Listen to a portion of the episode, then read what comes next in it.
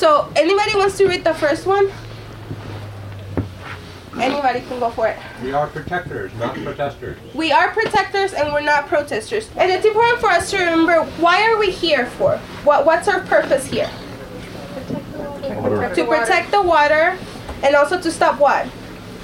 The pipeline, right? So it's important for us to kind of ground ourselves under the under this guideline of we are here to protect water. We are here to protect the folks that are here. We're not here to scrap with the cops.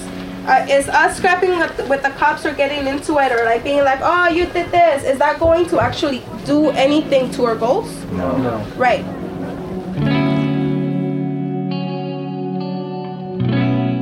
What you're listening to is a training session for newcomers to the main camp at Standing Rock, led by organizer Eva Cardenas. You're about to hear a lot more from her and from that session very soon. I'm Kasia Mychajlowycz, producer at MTV Podcasts, and this is a special episode of The Stakes. Over Thanksgiving weekend last year, I went along with MTV's poet in residence, Marcus Ellsworth, to a beautiful and out of the way place that came to be known simply as Standing Rock. We originally brought you the story in December of last year. A quick recap the Dakota Access Pipeline is built to carry crude oil across four states and it's owned by Energy Transfer Partners. In North Dakota, that pipeline passes just beyond the border of the Standing Rock Sioux Tribe Reservation. But the tribe considers that land to be sacred and objects to the pipeline's proximity to their source for fresh water, Lake Oahe. The pipeline actually goes right under the lake. In August of last year, people began setting up campsites at Standing Rock. They called themselves water protectors, and they were there to block the construction of the pipeline on sacred ground. While the camps initially had the blessing of the Standing Rock Sioux tribal government, that ended up changing. Two days after the Army Corps of Engineers announced that the pipeline would not be permitted at Standing Rock, the tribal council's chairman was telling water protectors that it was time to pack up and go home. That was in December, but it took until February of this year for the last camps to be broken down and the Standing Rock Sioux say the subsequent cleanup cost them $540,000. On March 24th of this year, President Trump issued a memo announcing that the State Department had given final permission to proceed with the Dakota Access Pipeline through Standing Rock. And by March 28th, Energy Transfer Partners announced that there was crude oil in the pipeline under Lake Oahe. As part of MTV News' broader coverage of Earth Week, we wanted to bring you an update on this story. So we called Eva Cardenas. She's an organizer with IP3, the Indigenous Peoples Power Network.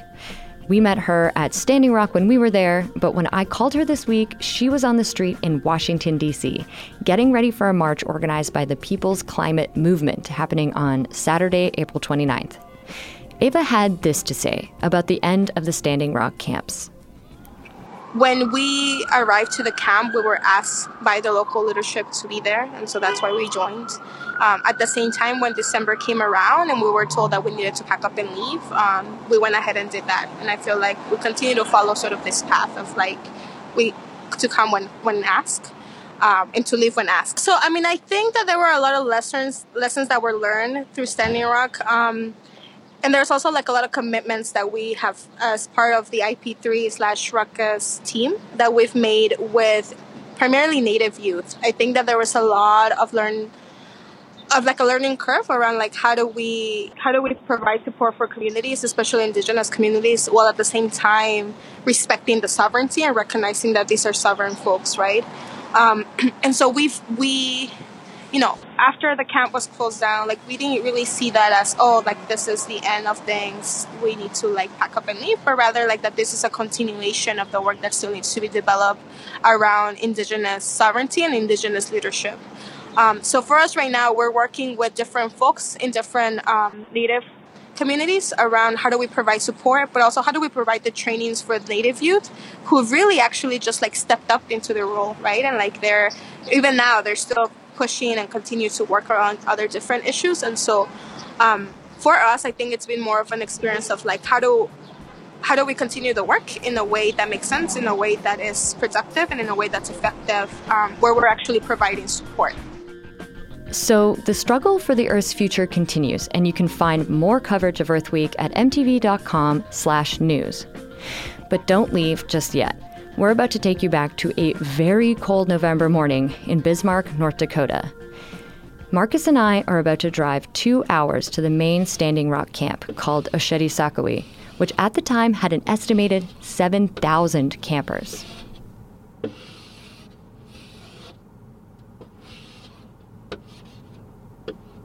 This is Kasia in Bismarck, North Dakota.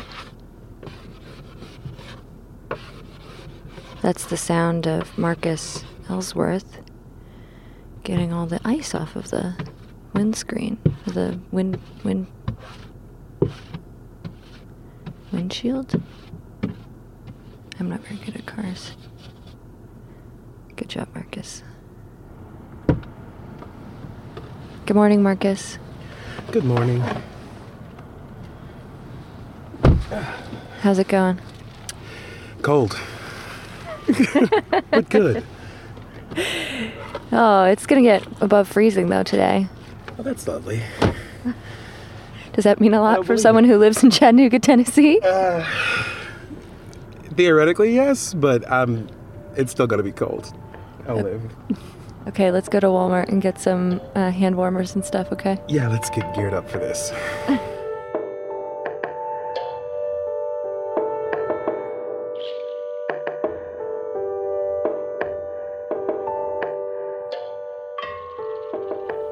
Marcus here. This was how we began our first day in North Dakota before heading to the Oceti Sakowin camp, which means Seven Council Fires and is the proper name for the Sioux people. We weren't sure how to pronounce it at the time. We learned that later in the camp. The camp sits just south of a police barricade on Highway 1806 and just outside of the Standing Rock Reservation. It's on the land where the Army Corps of Engineers authorized construction of the Dakota Access Pipeline despite objections and lawsuits from the Standing Rock Sioux tribe. Two hours after scraping frost from the windshield and figuring out how to avoid the police barricades, we arrived at the camp. When we got there, we were told to go to Facebook Hill. It's called that because it's the one place where water protectors could get enough signal to, well, get on Facebook. A brief media orientation informed us that we could not film, record, or take pictures in the camp without explicit permission. We certainly could not just record or film around the camp in general. We also failed in one big way we want to acknowledge up front on this trip. We were meant to meet with local Sioux tribe members on Monday morning, but we got snowed in and could not drive back to Standing Rock. Okay. Number two. We are peaceful and prayerful. Number three. You're nonviolent. Number Isms three. have no place here. isms have no place here. It's really important. I know a lot of us, right, come in with a, a certain amount of privilege, and let's just call it out. Privilege, having privilege is not a bad thing, okay? We're not asking people to be like, oh my God, I have privilege. Uh, no, we have privilege. Let's just call it out. Some of us, right, financially, you know, whether it be like because we're white, cis men, some of us have more privilege than others, right? It's how we use that privilege, how we acknowledge that privilege, and how we use it for the benefit of our communities. How are we using our privilege to dismantle things? Uh, number four. We are nonviolent. As has been reported, people come from all over the world to the camps near Standing Rock. But as you've been hearing, there are rules at the camp everyone is supposed to abide by, and they learn about those rules from the direct action trainings from IP3. As we stepped back out of the media tent, I saw a campsite with a trans pride flag flying proudly over a small structure. It's blue, pink, and white flanked by a pride rainbow flag and a pink, purple, and blue bisexual pride flag. We made it a point to stop by what we would soon learn is the Two Spirit Camp, where we spoke with Andre Nunez, who gave us the lay of the land. Tatanko Hitika Inajiwi Lakoi Machiapi, Andre Nunez Imachiapi. My Lakota name is Standing Strong Buffalo Woman, and my English name is Andre Nunez. And we are at the Oceti Sakowin main camp, at, um, and I'm um, part of the Two Spirit Nation camp here. I have been here since about early to mid August. Um, I remember coming here for the first time early August, and um, this camp hadn't even started yet. It was everybody was all crammed into Sacred Stone, and um, like a couple days before I left, I seen them start putting up teepees, and I came back like a week later, and um, this this camp was humongous. There was so many people here, and you know I've been here for a while, and and you know uh, this camp has gotten down to so like so few of people. You know it looked like like a desert here. Um, and I think after the North Camp raid and after some some of the stuff started to happen um, over at what they call Turtle Island or Turtle Mountain over here, mm-hmm. you know, a lot of people have been flocking here, and and you know, we need the numbers. It's nice to have this these numbers, you know, so. Yeah. So that you're describing there being like a lot of fluctuations. Is this is like the biggest the camp has ever been this, for yeah. you? Yes, this is the like I've seen it get to about maybe like seven thousand people, and I think now we have about ten thousand people here. So. And do you think the camp's going to continue to grow from this point on? It's starting to get colder, so I, and, and I'm surprised it hasn't shrunk yet. um, but I know um, there's some events coming up. Um, December 5th, they said that we need to be out of here, or they're going to be um, they're going to be um, using the force that they used to take down the North Camp um, when the North Camp was up. Uh, and I was I was at the North Camp and I had my things there, my tent, and I lost everything. So for our listeners, can you uh, describe briefly what happened at the North Camp? So the North Camp was put in place because it was like directly on the pipeline path, and um, some of the leaders here at camp decided, you know, hey, we need people here, you know, let's move up here, and and I was one of them that that you know moved all my stuff right then. I was like, okay, I'm going back to camp. I moved all of our my stuff, and I was there. We were there for almost a week. Um, and then we got word that they're coming to raid the camp and, and push us back to this camp.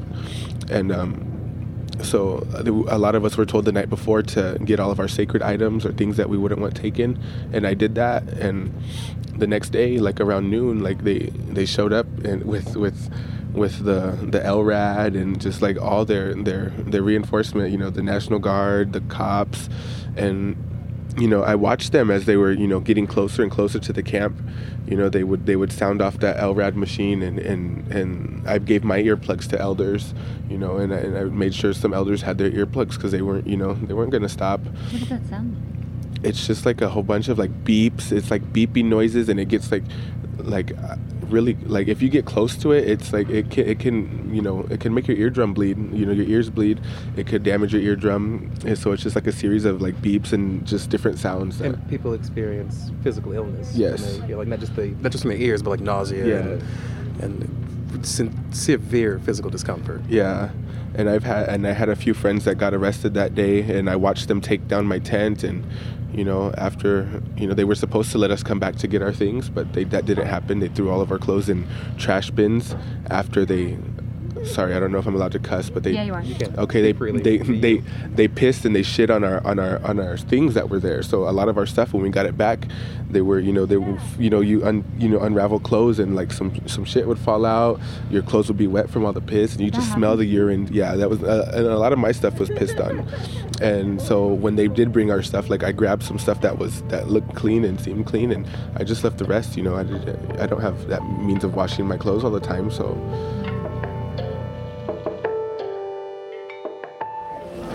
Number five. Respect locals. Now, this is a really important one because I feel like sometimes people tend to forget that. Okay? We are here as guests. These are sacred grounds for a lot of people. If somebody tells you stop singing or stop beating your drum, please stop. If somebody if you see something that's happening in camp, help out, right? This is not a revolutionary personal experience. We're not here to just come and take the picture, right? And if you're here for that, then please pack up and go back, right? We need people that are going to be here and are going to support. So if you have downtime, right? If you find yourself just sitting around and saying, oh, there's nothing to do, there's plenty to do. There's all of these other camps that are happening that need winterization. There's all the, the help in the kitchens that needs to happen. We're not here to save anyone. Understand that. We are not here to save people. We are here to support. And that's that's our role. As allies, it is to support and not to come under this idea of like I know better because I went to Harvard, I went to college, let me tell you what I learned. Like we don't need that. We need people hands on deck, we need support. To understand more about what that support means, we sat down with three organizers from a group called Indigenous Peoples Power Project, or IP3. Here's Eva Cardenas again, who told us her family moved to Georgia from Mexico when she was 10. IP3 stands for the Indigenous Peoples Power Project. Uh, that's part of Ruckus Society. It's basically a network of indigenous trainers. Um, our reasoning behind that is that we acknowledge that our communities are oftentimes the ones that are the frontline communities, and we want to provide resources and trainings for those folks, um, for the indigenous communities themselves to take lead and use those resources and navigate in a way that works best for them, rather than you know different environmental and nonprofit uh, communities parachuting in. We believe that movements are built from inside our folks and up, not the other way around. And so, based on that model, IP3 has you know been born, has been led uh, by Indigenous uh, trainers, uh, and we've been here through the request of the leadership here. There's more cultures represented here, standing against this pipeline, than we've ever seen for any sort of action in the history of this land uh, what is what does that feel like to be a part of that to come to come and witness this and to to actually be involved with it? It's humbling and it's inspiring at the same time. This is andre perez. He's an indigenous hawaiian and organizer. And i think that i also see a, a, for me a consciousness that yes we're here to stand in solidarity with Oceti Sakowin and the seven tribes and the native people. But on one hand, it's also bigger than Standing Rock. This is about this is about indigenous people coming together to confront this type of corporate power that exists everywhere and exploitation and it's about self-determination and standing up for for justice and as a hawaiian for me um, it's also important to bridge the distance because i know that that's where our collective power comes from, our unity. But I also came here to really witness and experience firsthand this type of oppression and repression and police brutality and the, organizing against it so that I can take home back to Hawaii this experience, this training, because we're having our own struggles. We expect to have um, to have continued exploitation and oppression on our sacred lands as well. Uh, so for me, yes, I really want to say that it is, it is really humbling. And this is George Pletnikoff Jr. from Alaska.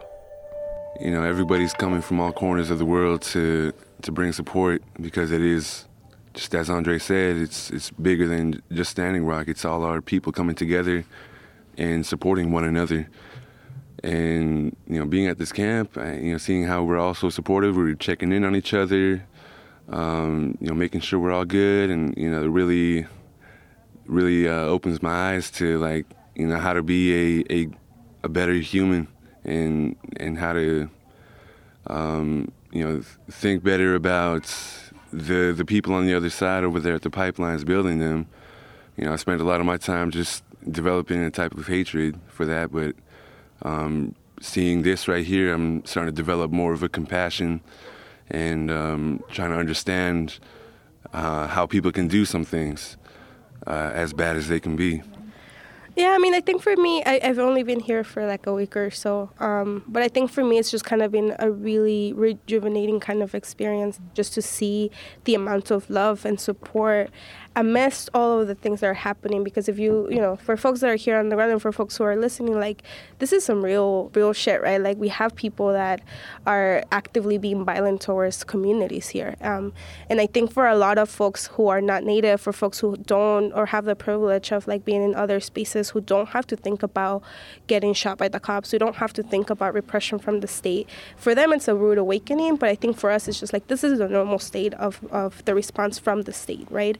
Um, but for me, seeing sort of like even amidst all of that going down, the love and support that people have for each other here, the the willingness to just put everything aside and come here for like months, right? Like Andre and, and George are gonna be here for a long time. Folks have been here for a long time. And so like the love that you have for for our survival as people, not just like as native folks with other native folks, but like just the respect for life itself. Um, that like knowing that some people have not lost that that touch with humanity is, is really rejuvenating and gives me hope when I think about my daughter and I think about all our little kids um, that are coming up, that we still have people that are willing to like sacrifice and fight for us. Yeah, it's cold as shit, but it's also like really amazing to be here with people that like does fill your heart and soul. So yeah.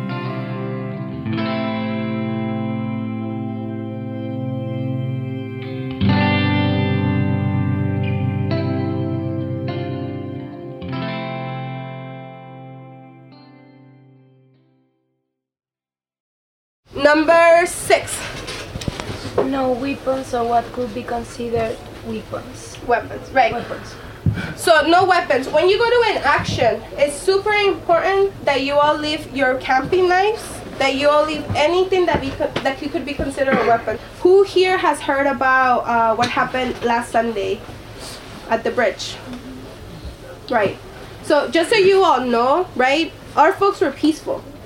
Our folks were just trying to move barricades out of the out of the bridges and the cops just started throwing concussion grenades and water cannons. It doesn't take a lot from them to go up and amp, right? They're already at 100 in terms of being agitating and just in terms of being aggressive. So it doesn't take much for them to kind of like step more even to that. So please just be mindful of those things.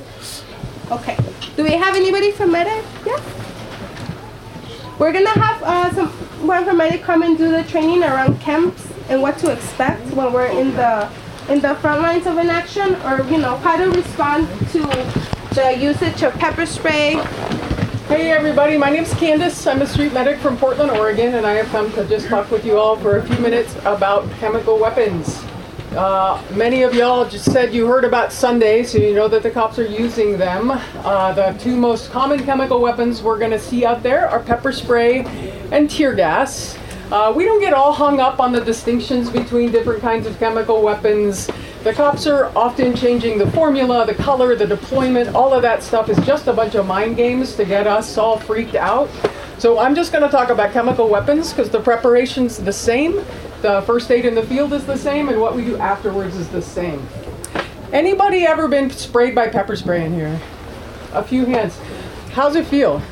It's unpleasant. Painful. Is it scary? Yeah. Yeah. Yeah. Pain and fear is what these weapons are used for. They are used to cause pain, they are used to cause fear so that the cops can get us to stop fighting, right? They can get us to break apart and back up and um, stop this work. And so our job in preparation and in helping each other and afterwards is to take care of both of those things, the pain and the fear, in equal measure. And so that's what I want to talk about here. The first thing we're going to do is teach you all how to do an eye flush. Uh, can I have somebody stand up and volunteer just to um, and you are somebody who has just been pepper sprayed, and you are um, bummed out, man. Your eyes are closed, you're squinting, uh, you're in some pain, okay? And I am your uh, friend, although you actually don't know me in this scenario, okay? Maybe you're helping somebody you don't know. Can you So see anything at all? You can't see anything. You're squeezing your eyes shut. You're opening them to try and figure it out, but it's horrible. Okay. So go for it. Ah! Okay, all right. Here's your eyes shut. Here's your. Okay. Hey, my name is Candace. I'm a medic. Can I help you with that Please pepper do. spray? Okay, I'll put my hand on your shoulder here and guide you. Can you bend your knees and put your hands on your knees so your head is out from your body? That evening, we met up with Liz George from Detroit, Michigan. We talked in our rental car as the rain came down. Liz came to the Oceti Sakowin camp to support a cause she deeply believes in. Um, my name is Liz George, and I'm from Detroit, Michigan. So, Liz, um, it's our understanding that you were actually out there on the front lines when um, the police decided to to uh, become much more aggressive and violent um, against the water protectors that were, I believe, clearing a roadblock at the time. Can you tell us a little bit about um, how how that action that night started and where it wound up turning?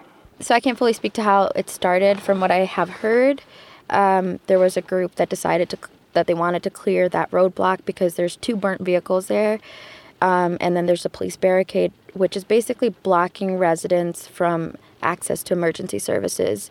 Um, to get to anywhere they need to, they have to like reroute, and it takes a lot longer. So that was the purpose of that, um, as far as I understand. Uh, I was down at the medic tent for something else, and when the first group of people who were hit got started coming in. So my friend and I immediately went out there. I grabbed uh, my cameras and we went out there. So I was out there just shooting for the most part. Um, and when we got there, it was just chaos. Um, there was just we like right off the bat, people were being hosed down. There was um, tear gas canisters that were being thrown over to our side. They were throwing like these incendiary rounds, which were sparking fires, which people on our side were putting out shooting people with rubber bullets. That was the first thing that like when when they came down to medic when i was down there that was like the first casualties that started coming in where people hit with rubber bullets people sprayed in the face. Um, i have images of the police macing people. Um, so that was like the whole night and we were there for like i would think we were there from about seven to about four in the morning uh, a lot of people just standing there and getting hosed down there's a girl who's just standing there and dancing and they were just spraying her down. Um, Kana, my really good friend, she was on the front line because so the front line was a group of people who were just holding up shields while the police were hosing them down and they were also getting hit with rubber bullets. So every time she would kind of pull down her um, shield, police would aim his gun at her and she'd pull the tarp over her head and start getting hit with rubber bullets. And then she'd pull it down again and he'd aim it at her face again and again she'd have to cover up. And eventually they got to a point where like her and the girl holding up the tarp decided to take off their goggles and their mask. And um, they just looked him in the eye. And that kind of like i think they're both two young girls that kind of like humanized them Mhm. for him and he put down his gun but all night before that they were being pelted with you know rubber bullets and hosed down and she was soaked and it was really cold out there that night um, it went down to the last I saw was like 25 degrees. I didn't get hit by the water. I did get tear gassed multiple times. Um, I still have a really bad cough from that, uh, and I like am struggling to breathe. But um, that all started Sunday night. Monday morning, we were in Mandan at a, an action. Um, we marched around the town. We were in front of the county, um, Morton County Jail, and a bunch of people were arrested. But they definitely knew all of our faces, or at least I think that's one of the things that kind of like one of the reasons they targeted us. But that night, uh, my friend Kana Newell and I, we went into Mandan because we were on our way to Bismarck and we stopped at the Rice Bowl to eat. And then we paid and we were on our way out. And ju- as we were paying, we noticed two cops come sit down. Um, and we didn't we didn't really want to say anything to them. We didn't want to engage with them, so we were just gonna walk out. And he called us over and he kind of was like, "Are you guys planning to spend the night in Mandan tonight, or are you planning to spend the night? Are you going back to camp?" Which is like kind of a strange question. I don't really understand what his motive behind that was. Um, so we're like, no, we're actually heading to Bismarck. And then that we just he started asking more questions like, so how long are you guys planning on staying here in, you know, at camp? And we said indefinitely um, until hopefully the pipeline is shut down. And he said, well, that's just not going to happen. And so then I asked like why do you why do you say that? And he basically said well if you guys are you know creating disturbances in Mandan you're not going to get anyone's support. And I said okay I understand that. And that's actually really helpful for us to know because we can take that back to community. And we can constructively talk about that in our community. And then it kind of went from there. And then I and then I also said well the reason we were in Mandan was because we wanted to make a statement to President Obama and to the the county that the police brutality and the attack that happened the night before was just not okay. And he responded with, I think it was okay, and I think it was necessary. And that's when things started to get like a little, okay, this isn't like a friendly conversation at all. So we responded with, you know, like 200 of our people were injured. A girl's arm may be amputated. We have severe like injuries where people are in the hospital. And he responded with, um, well, two of my officers were attacked and two of my officers are injured. And I said, well, 200 of ours are injured, and we were unarmed and unprotected. And he says, we have no record of a single person on your side being injured. And at that point, he was like very much like just talking at us and talking over us. and he would ask questions but not really listen to our answers. And so Kana just said very politely, Could you just hold space for us to speak?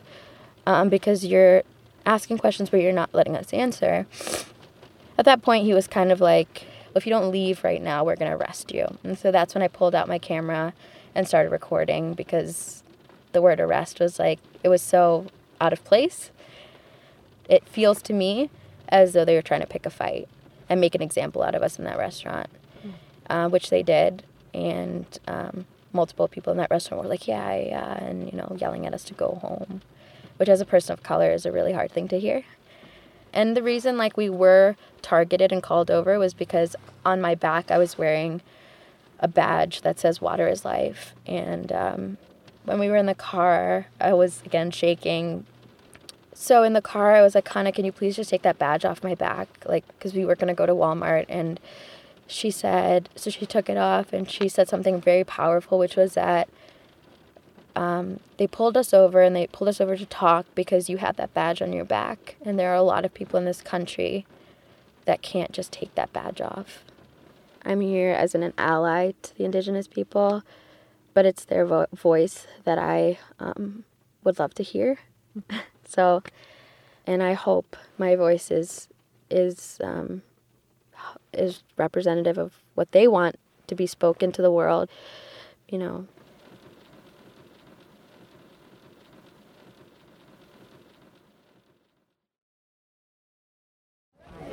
Number seven. Property damage does not get us closer to our goal. Right. What is our goal here? To protect the water and stop what? Pipeline. Right. So is breaking the cop's window going to do that? No. Number eight.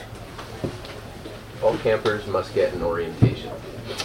So if you have not gotten your orientation, please go to the orientation. They will also like have information around different actions that are happening, right?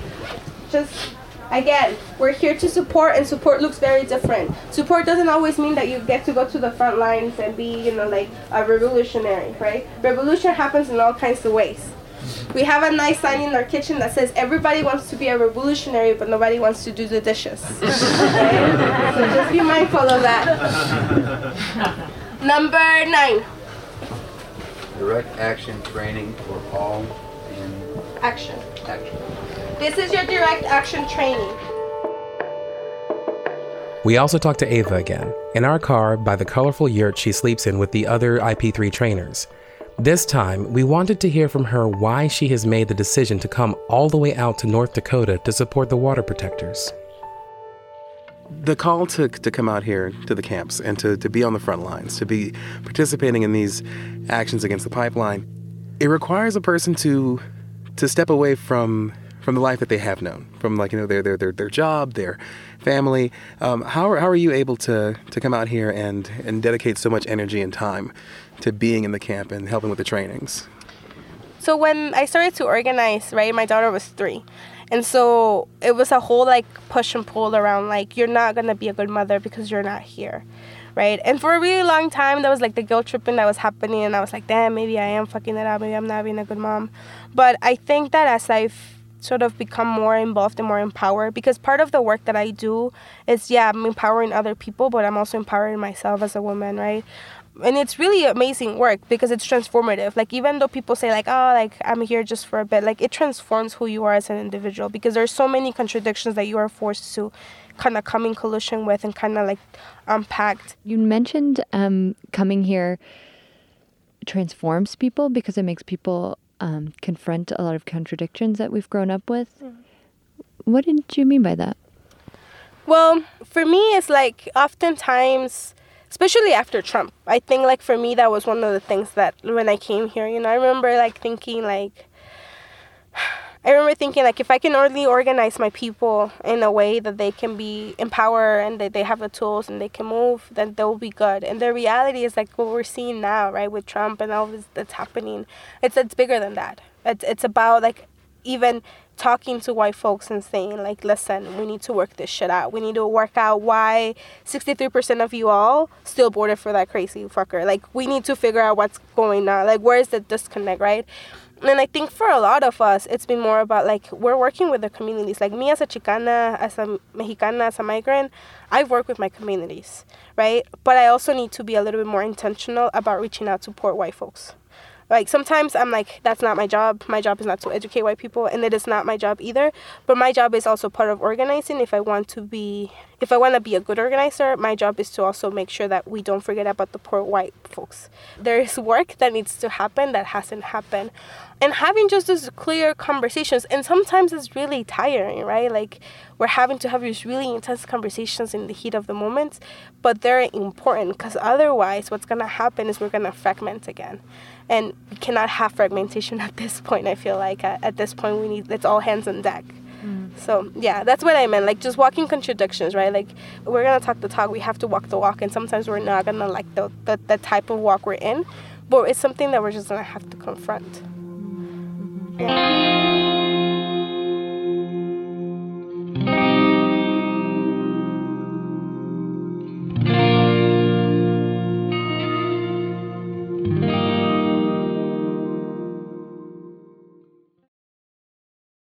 Number 10. No children in potentially dangerous situations. Right. Taking kids to an action, taking our pets to an action. Please try not to do that. If you're here with a crew, figure out who can babysit. Last time when there was an action at the bank, somebody took a puppy and tied him to a tree. Oh, that's not okay. Animals and children sometimes don't get a say in what happens in those actions, and the cops are not gonna be like, oh, that's a puppy, let me not spray it. We drove back to our motel on the edge of Bismarck that night as the rain turned to sleet. We talked about how unbelievably dark it was outside compared to our home cities. Overnight, a snowstorm had moved in and made leaving our hotel's parking lot impossible. We thought about the warm yurt that Eva, Andre Perez, and George slept in, and of Liz George, who told us she's still sleeping in her car.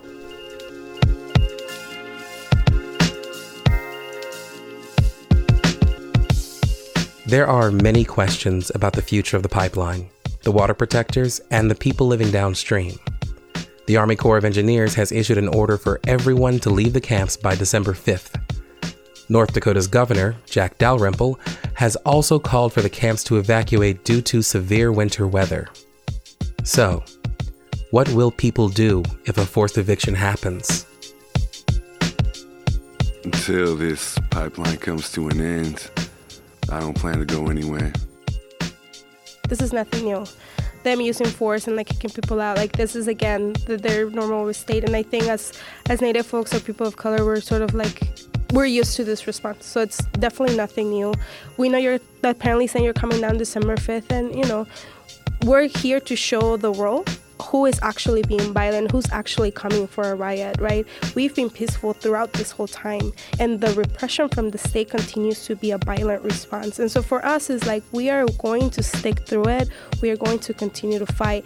The pipeline is just one of the many issues that we're fighting, and just because they're sending in a notice saying that they're gonna kick us out, like let's remember who this land belongs to. It doesn't belong to the government. It doesn't belong to the state. It belongs to the people who were here first, right? And that's the native folks they might clear everyone out, but they might not. You know, there's we have you know there's strength in numbers, and there's you know close to 10,000 people here now.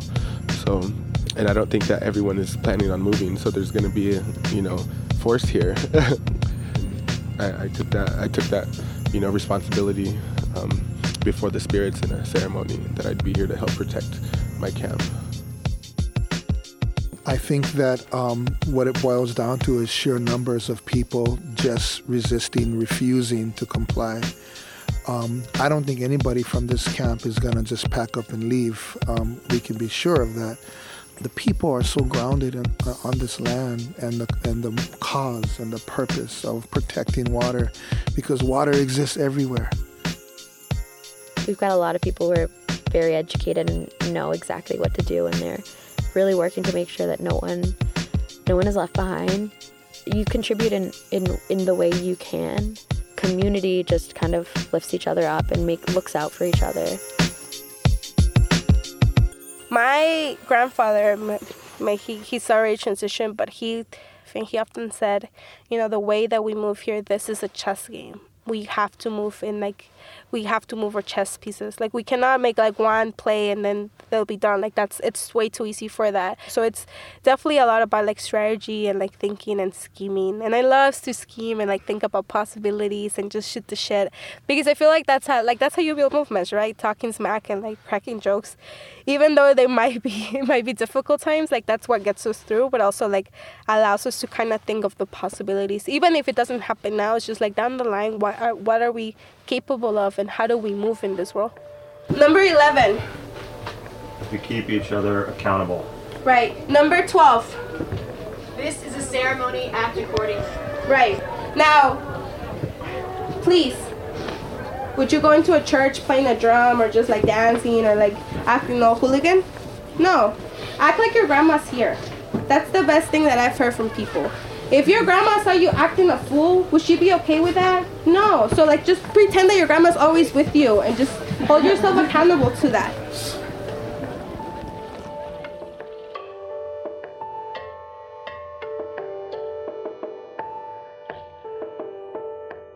That was me, Kasia Mychajlowycz, and MTV News' Marcus Ellsworth reporting from North Dakota last November. Thank you for listening to this special Earth Week edition of The Stakes. We're going to be bringing you more special episodes on this feed from time to time, so please stay subscribed. Follow us on Instagram and Twitter at MTV Podcast because we have GIFs and audiograms and little videos for you from all of our shows, including The Stakes and The Rookie Podcast and Happy, Sad, Confused. You can also find us online anytime at our beautiful and newly redesigned website, podcasts.mtv.com. Please check it out.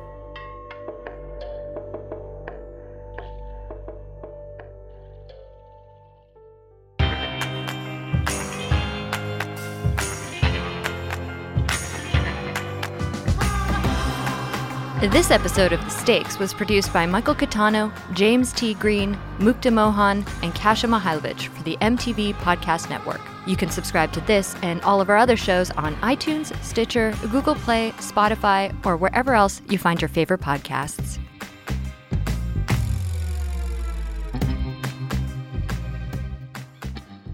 Can you tell me your names? My name is Daniela.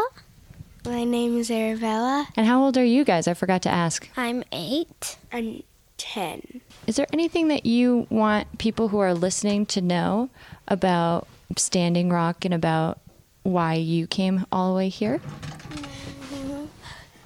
I think we came here because, like, they're having a hard time, like, not wanting the policemen to dig a hole in their water, so they want to stand up for themselves and say, No, we're not going to let you dig in our water.